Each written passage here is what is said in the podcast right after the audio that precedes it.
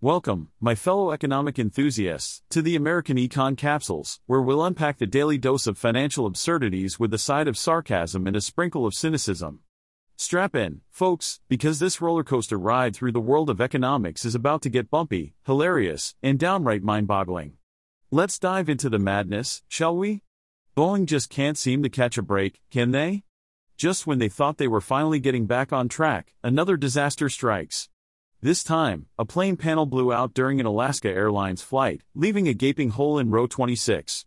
I guess they forgot to include that feature in their brochure. Enjoy the scenic view with our new windowless seats. But don't worry, folks, the Federal Aviation Administration, FAA, has come to the rescue once again. Less than a day after the incident, they ordered a grounding of most 737 MAX 9 planes, affecting a whopping 171 aircraft worldwide. Because, you know, nothing says safety first like waiting until a near disaster happens before taking action. Now, let's talk about the genius factors that helped avoid serious injury on this flight. First, the plane was flying at a lower than cruising altitude. Who needs to reach their destination quickly when you can enjoy the thrill of potential disaster at a leisurely pace? Second, there were unoccupied seats where it mattered most. Because, clearly, the best way to prevent injuries is to make sure no one is actually sitting in the danger zone.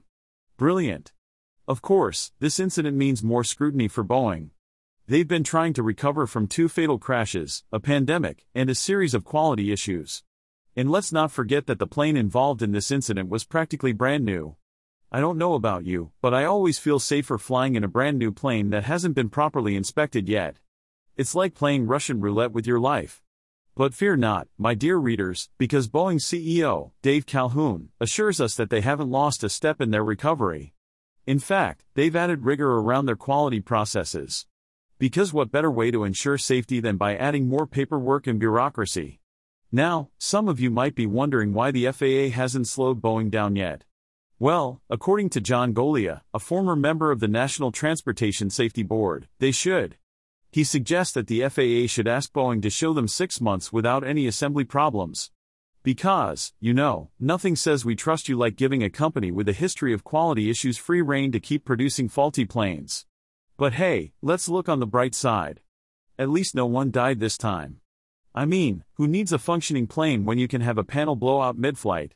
It's just a minor inconvenience, really.